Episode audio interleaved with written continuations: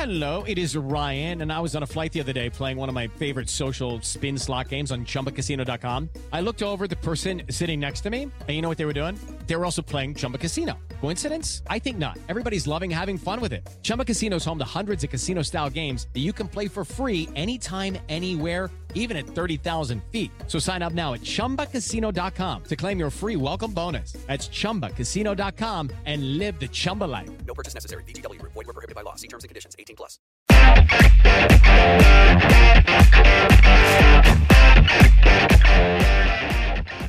Welcome to On Texas Football. I'm Bobby Burton, your host, joined today by InsideTexas.com beat reporter Joe Cook. Joe, first of all, thank you for stepping in for me last week. I really appreciate it. The fans really seem to like it as well. I appreciate you, man. Hey, it's a lot of fun. This is there was no YouTube class, at least for me, back in the day. So trial by fire, and had a lot of fun doing it. Yeah, no, I mean, there's not many topics that are as fun as Texas football, right? So let's get into it today. You are headed to the Big 12 Media Days that begin on Wednesday, go through Thursday. Longhorn's going to be on the podium or at the podium on Thursday. Steve Sarkisian, along with which player is going to be there for Texas? Yeah, so Texas is sending Bijan Robinson, Roschon Johnson, Ovie Oghoufo, and DeMarvion Overshown. So 2 on offense, 2 on defense. Let me ask you this. What are and Sarkisian obviously has the mic to start. What are some of the questions you think are going to be thrown at Sark and the guys? Sark is probably going to be asked a lot about quarterback for obvious reasons. He can't talk about Arch Manning, but when you add Quentin Ewers, when you add Arch Manning, that's a lot of star power to be focused on. So he'll probably get some questions there, questions about just NIL and other transfers like Agiye Hall, Isaiah Neyor, Ryan Watts, any of the transfers that either went through spring or joined them after spring football. Probably a lot about his offense, but I think there definitely needs to be some questions asked about the defense. And I think that's most hardcore Texas fans have questions about the defense entering this year, which kind of leads to the players asking Ovie Oghoufo if he's noticed anything different, trying to nail down maybe if DeMarvion Overshown has a different role. Whether he's being asked to do some other things than just play in between the tackles, with other defensive questions, just, you know, if any of those young defensive linemen have started to stand out. And you could even ask the defenders if any of the young offensive linemen are anything to write home about. Bijan and Roschon, they're always pretty complimentary when it comes to their teammates. Roschon also is very honest. Bijan, you know, he's a great teammate, and he'll say everybody's doing a great job and working hard, and I think that's admirable. But you'll get a little bit more honesty, I think, from Roschon in some of those areas. Trying to think of what else when it comes to Texas. Sarkisian's going to be asked about quarterback battle timelines and stuff we've written over the summer when he was on his speaking tours. He knows that it's better for him to get that early. To make that decision early, but he's not going to make a premature decision. Making an early decision and a premature decision are two different things. He wants to have an early decision with as much data as possible to where he feels like he can make the right call for the team and start building reps with whoever the number one is. And he kind of did that last year. I think it was a week and a half or so before the season, maybe 2 weeks before the season where he did that. Different circumstances this year, different players in this competition, say for Hudson Card. So, and of course they'll get the SEC questions. There'll be Brent Venables questions. There'll be just questions about guys up and down the roster, and including about some of the offensive linemen. So, I mean, he basically is they have a 20-minute big at the podium press conference that's aired live, I think, on ESPN+. Then eventually they get to the breakout sessions, and they're basically there for about an hour. So if you want a question to be answered by Steve Sarkisian, this is the time to do it. And it's kind of grueling for everybody, but it kind of marks the official beginning of the season for me. You yourself, Justin Wells and Ian Boyd will all be there. I know y'all are, for people that want to keep up with it in real time, you guys are going to be kind of live blogging some of that on the InsideTexas.com website. Please make sure you check us out there. Going back to the Inside Texas website, one of the things that Eric Naline, our publisher, wrote today that I thought was very interesting. You mentioned Roschon Johnson and his leadership. Eric reporting that Texas's Roschon Johnson is now conducting voluntary workouts for players on Saturdays, which hasn't been the case in the past. You and I have talked about it. Other members of our staff talked about it, just what Roschon Johnson has meant. And I find it interesting that Texas is sitting here with maybe the number one running back in the country in Bijan Robinson, yet Steve Sarkisian feels the need to bring a second running back to meet with the media. I think that speaks volumes, and I'd like to see what you think of that. And if you guys can maybe ask more of Sark and Roschon, that type of question as you go forward in Big 12 Media Days. Yeah, going back to the workouts, I'm glad you used the quotes around voluntary because, if you're expected to be a part of this Longhorns team, at least one that's led by Roschon Johnson, those probably aren't very voluntary at all. It shows also some high-quality work ethic, not just from Johnson and leadership candidates, but just from the whole team. I mean, to get everybody, or probably 90-something% of people doing that's impressive. But like you mentioned, it's intriguing. And even Jerry mentioned this last week, he's never seen a team led by a backup running back. And I don't think it's as much backup running back, because we know that despite Bijan Robinson probably carrying the load for this offense, Roschon Johnson's going to get his carries, and he's going to get his effective carries. And he may have some more with some Wildcat looks this year after the success of the K-State game last year. But I'm curious about that too, just because, like I said, it's interesting to see a guy who's probably not going to start a game unless they start in 20 personnel, which they did for Louisiana, a guy who's not going to be the starting number one running back be this much of a leader. I'm very curious to see how that basically disseminates with other members of the team, with even defenders and stuff like that. So, and just how Sarkisian likes it. Like, I guess you could go way back to Reggie Bush and Lindale White, but I don't think Sarkisian wasn't even the offensive coordinator then, was he? Wasn't he just a quarterback's coach or a co-OC with Lane Kiffin? He was actually a play caller. Okay. Yeah, he was the play caller. Kiffin wasn't the play caller at that time. It's interesting because it's nice to have a 1-2 punch at running back. He had it at Alabama also, obviously, with several talented backs as well. Here's another question for you, Joe, taking it in a slightly different direction. And that's going to be more pointed at the defense, which is one of the aspects you asked about or mentioned just now. And Ovie Oghoufo, DeMarvion Overshown, both being there. Texas fans, after Arkansas just had no faith in Texas run defense a year ago. I'd really be interested to see what they've done differently this offseason to make that better. Yeah, I'm very curious to see if some of those things that Moro Jomo said in April are still holding true. And that specifically being, a lot of three down looks three, I guess, defensive tackles, if they're kind of a modified 3-3-5, if they're running that more than the 2-4-5, if that held true, just because of lack of impact guys on the edges and more bodies and probably skilled talent at the interior defensive tackle role. So I'm curious to see about that. I'm also just curious what Steve Sarkisian says. He's taken on the Nick Saban approach of I speak for the program. Used to in previous years, Texas would at least at some point make coordinators available. I think under Strong, coordinators were available after the game. At least under Herman, they were available once a week with the media.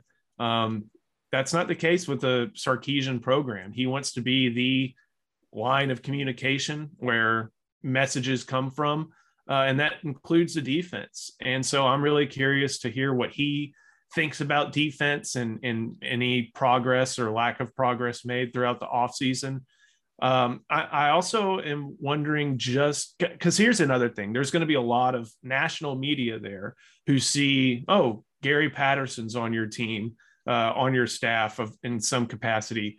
Is that guy just waiting in the wings? And he'll push back against that, I'm sure. But I'm curious to see, you know, if there's been any more additional things added by Gary Patterson that Sarkisian mentions. I also just kind of am curious, you know, as a football coach, as a guy who, you know, can go on the chalkboard.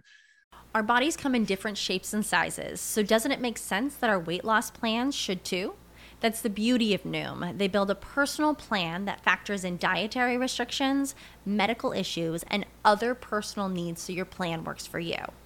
Noom doesn't restrict or shame when you want to treat yourself. Their flexible program focuses on progress instead of perfection. You don't have to give up carbs or anything. And with their daily lessons, you can learn something new about your food choices every day. After just a few days of using the app, I learned how to recognize cues for overeating and how to choose the right foods to feel full. Stay focused on what's important to you with Noom's psychology and biology-based approach. Sign up for your trial today at Noom.com. That's Noom.com. And check out Noom's first ever cookbook, The Noom Kitchen, for 100 healthy and delicious recipes to promote better living. Available to buy now wherever books are sold. I kind of want to press them and see what did you see wrong last year? Just wrong, not like not good, not half decent. What did you see that you thought was wrong that you as the head coach told Pete Kwiatkowski, hey, you have to identify this and change this? Because if he's going to be the one who speaks for the program, he's going to have to speak for the defense. And obviously there were a lot of times last year when that defense was just plain wrong. Yeah, I think both sides of the ball had issues last year, but it's demoralizing when the defense can get run on at will to any program, and it kind of thwarts your ability to keep the ball away from the other team and take time off the clock, et cetera. And one of the reasons why I think they lost some late games, in particular Oklahoma State. All right, going forward to another topic. You mentioned Oklahoma. I think a lot of people, including Texas fans, are interested to see Brent Venables for the first time talking about his program to the masses, not just to the Oklahoma faithful, so to speak.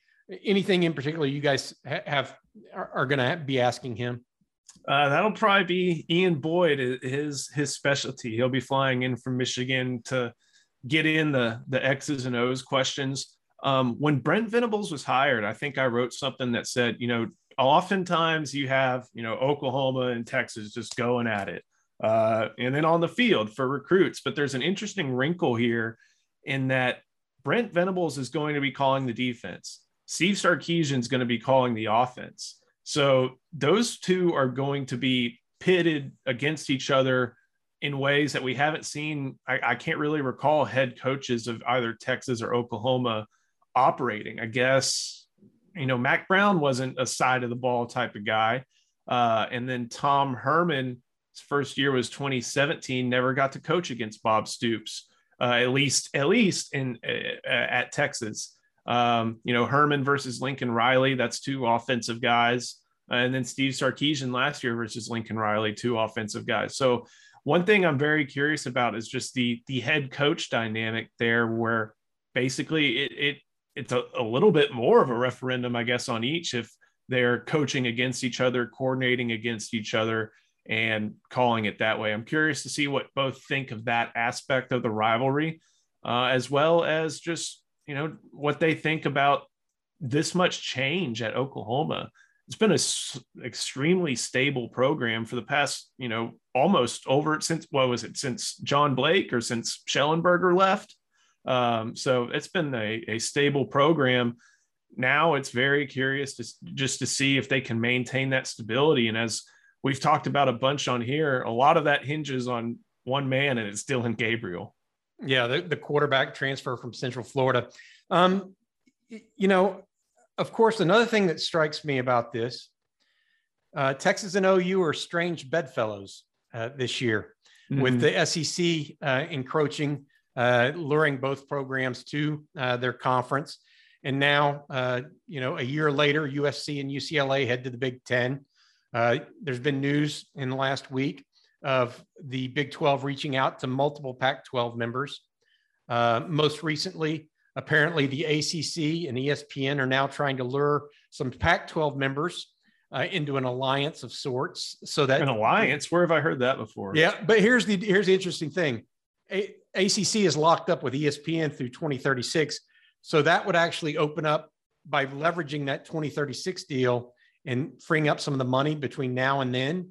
They could actually attract the Pac-12, and it's a fascinating thing. It all started though with Texas and OU last year, and the Longhorns, like I said, and the Sooners are bedfellows. I wonder how much the general tone from other coaches, from other programs, will be towards the Longhorns and Sooners leaving the league. Yeah, well, we'll find out first thing on Wednesday morning with Brett Yormark, the new commissioner.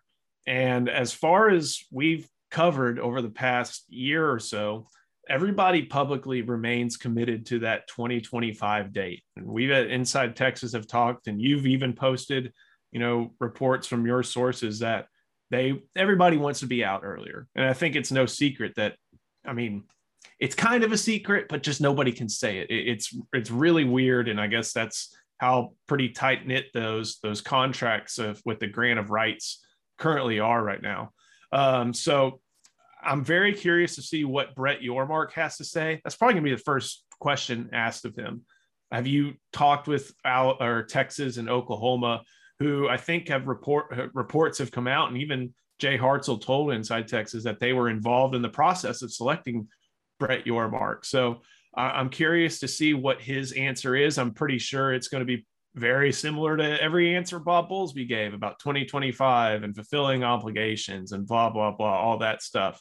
But I bet Brett Yormark didn't realize he'd be walking into this much of I don't want to call it a hornet's nest, but this much of a situation where he's going to be answering questions about Washington State and Oregon and Stanford and Arizona State. He's got enough to deal with now with four new teams entering the conference in 2023. Now they're trying to poach more. This is going to be very interesting. And then also Linda Livingstone, who's the president of Baylor University, I guess, I don't know if she's the chair of the Big 12 board of directors or not. I would guess that that's why she's speaking in that capacity. I don't remember a Big 12 chairman or chairwoman of the board of directors ever speaking at media days. But we've never had a media days as with the conference, at least in my experience over these past 6 years, we've never had a media days with the conference on such uncertain footing, both good or bad, to where the chancellor had to come out and start talking. All of college football is that way right now. If you're not in the SEC or Big Ten right now, everybody's on waiting with bated breath about what the next shoe that will drop is going to be. Let's take it away from realignment for a second and go back to some of the players that will be there. Any particular players you're interested in hearing from other schools, perhaps? This will be interesting. Let me look through the list. Deuce Vaughn, I'm very interested in here because that is one of the, it's probably him and Bijan Robinson, top two running backs in the conference, and he's got an argument to be one of the top running backs in the country too. Austin area product, Chris Vaughn's son, I believe, former Texas defensive coach, and just one of the more electric players in the Big 12. I'll be very curious to see what type of, I guess not the circus, but whatever media, attention he garners. Looking at other people on the list, Dillon Gabriel. I'm curious to see what his comfort level is in that Oklahoma offense right now. It should be pretty high, especially after he's played for Jeff Lebby before. Texas Tech will be very interesting because Joey McGuire is someone who has a ton of respect in the football world, among football media, and has seemingly had as good an offseason as a first-time head coach could have out at Texas Tech. Some of it's getting stale. Matt Campbell, he'll give you good answers, but the personality, it's not conducive to 30 straight minutes of media questioning. Sonny Dykes, I don't know if he's that way or not, but there's a lot of turnover at TCU. You know, you always show up at these types of events thinking you're going to know what's said, and then there's always something new that pops up. But I'm just excited to be there, and it kind of marks the beginning of when you can start putting the foot on the gas as far as the season being around the corner, start talking a little bit more about football than about guys joining the program, stuff like that. I'm just excited for it, and it's a good opportunity to see where other media members and coaches kind of have their expectations heading into this season. Yeah, absolutely. And I think that we look at it too often from a we lose the forest through the trees sometimes. Mm-hmm. And I think that what you're speaking to there is, you know, how is this looking at in a macro aspect?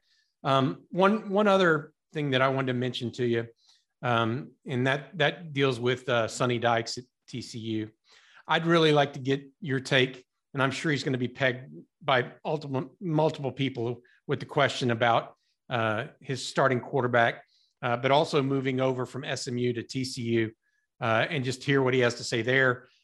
Baylor and Dave Aranda, after such a bad year in year one, comes back and wins the league. Mike Gundy, he's like crazy like a fox kind of guy, right?